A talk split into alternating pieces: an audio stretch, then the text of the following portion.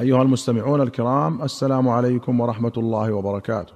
في باب وجوب الزكاة أخرج مالك والشافعي والبيهقي في السنن بسند صحيح عن نافع أن ابن عمر كان يحلي بناته وجواريه الذهب ثم لا يخرج من حليهن الزكاة.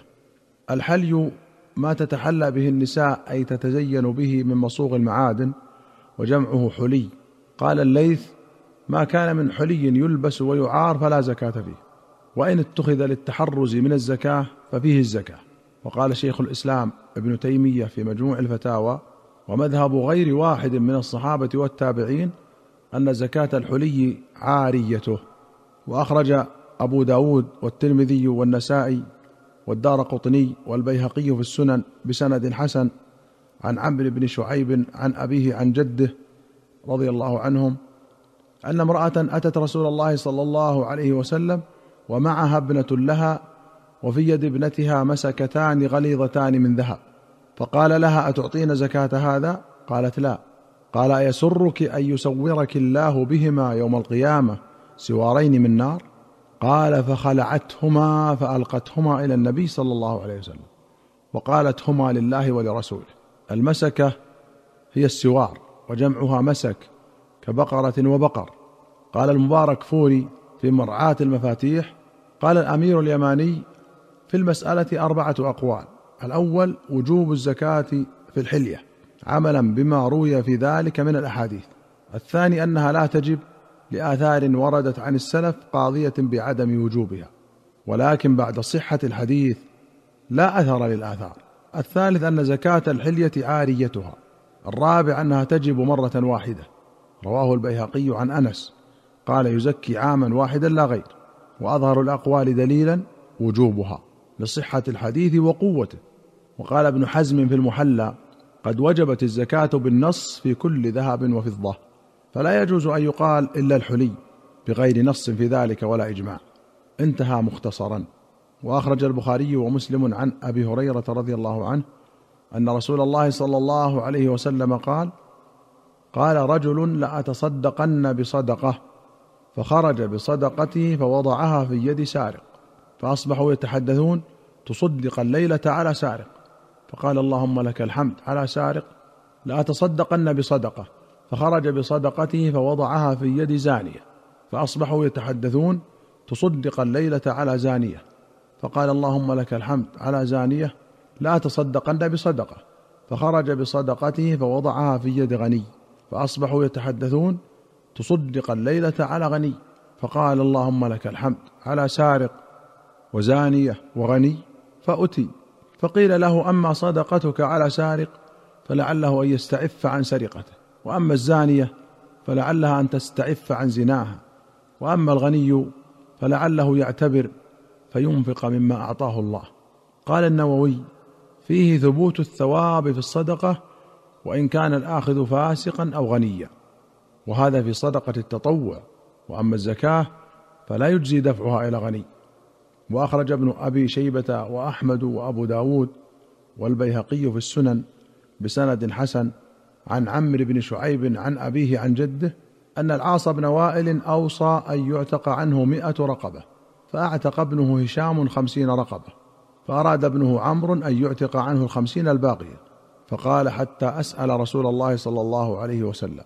فأتى النبي صلى الله عليه وسلم فقال يا رسول الله إن أبي أوصى أن يعتق عنه مئة رقبة وإن هشاما أعتق عنه خمسين وبقيت عليه خمسون رقبة أفأعتق عنه؟ فقال رسول الله صلى الله عليه وسلم إنه لو كان مسلما فأعتقتم عنه أو تصدقتم عنه أو حججتم عنه بلغه ذلك. وفي رواية أن العاص بن وائل نذر في الجاهلية أن ينحر مئة بدنة وأن هشام بن العاص نحر حصته خمسين بدنة وأن عمرا سأل النبي صلى الله عليه وسلم عن ذلك فقال أما أبوك فلو كان أقر بالتوحيد فصمت وتصدقت عنه نفعه ذلك.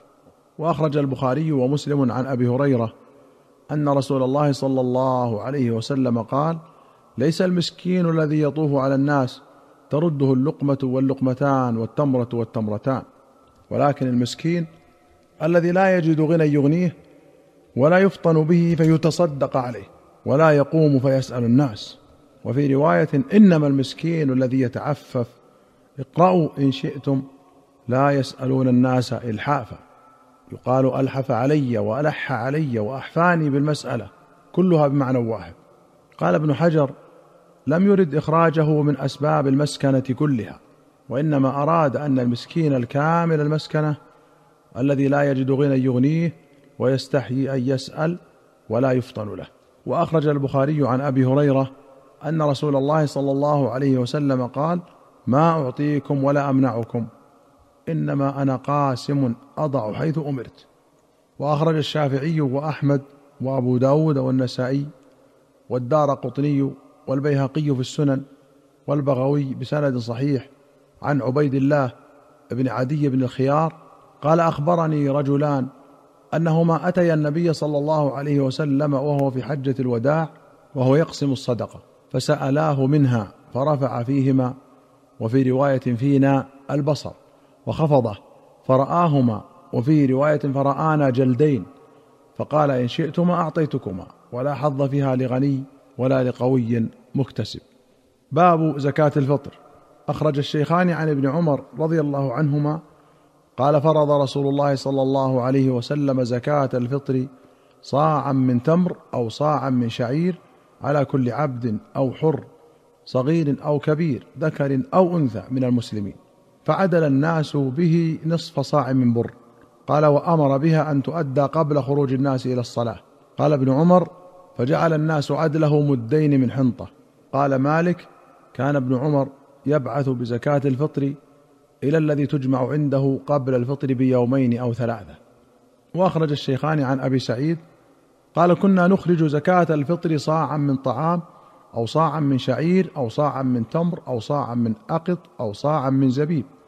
فلم نزل نخرجه حتى قدم علينا معاوية بن أبي سفيان حاجا أو معتمرا فكلم الناس على المنبر فكان فيما كلم به الناس أن قال إني أرى أن مدين من سمراء الشام تعدل صاعا من تمر. فأخذ الناس بذلك. قال أبو سعيد فأما أنا فلا أزال أخرجه كما كنت أخرجه أبدا ما عشت. الأقط هو جبن اللبن المستخرج زبده والمد ملء كفي الإنسان المعتدل وهو ربع الصاع والمدان نصف الصاع. وسمراء الشام حنطة الشام.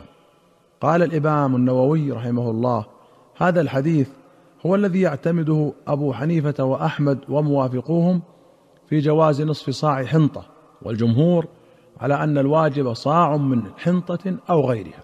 وحجتهم هذا الحديث ويجيبون عن قول معاوية بأنه قول صحابي وقد خالفه أبو سعيد وغيره ممن هو أطول صحبة وأعلم بأحوال النبي صلى الله عليه وسلم. وإذا اختلف الصحابة لم يكن قول بعضهم أولى من بعض. فنرجع إلى دليل آخر. وقد وجدنا ظاهر الأحاديث والقياس متفقا على اشتراط الصاع من الحنطة كغيرها فوجب اعتماده. وقد صرح معاوية بأنه رأي رآه لا أنه سمعه من النبي صلى الله عليه وسلم. ولو كان عند أحد ممن حضره مع كثرتهم في تلك اللحظة علم في موافقة معاوية عن النبي صلى الله عليه وسلم لذكره كما جرى لهم في غير هذه القصة. أيها المستمعون الكرام إلى هنا نأتي إلى نهاية هذه الحلقة. حتى نلقاكم في حلقة قادمة بإذن الله نستودعكم الله والسلام عليكم ورحمة الله وبركاته.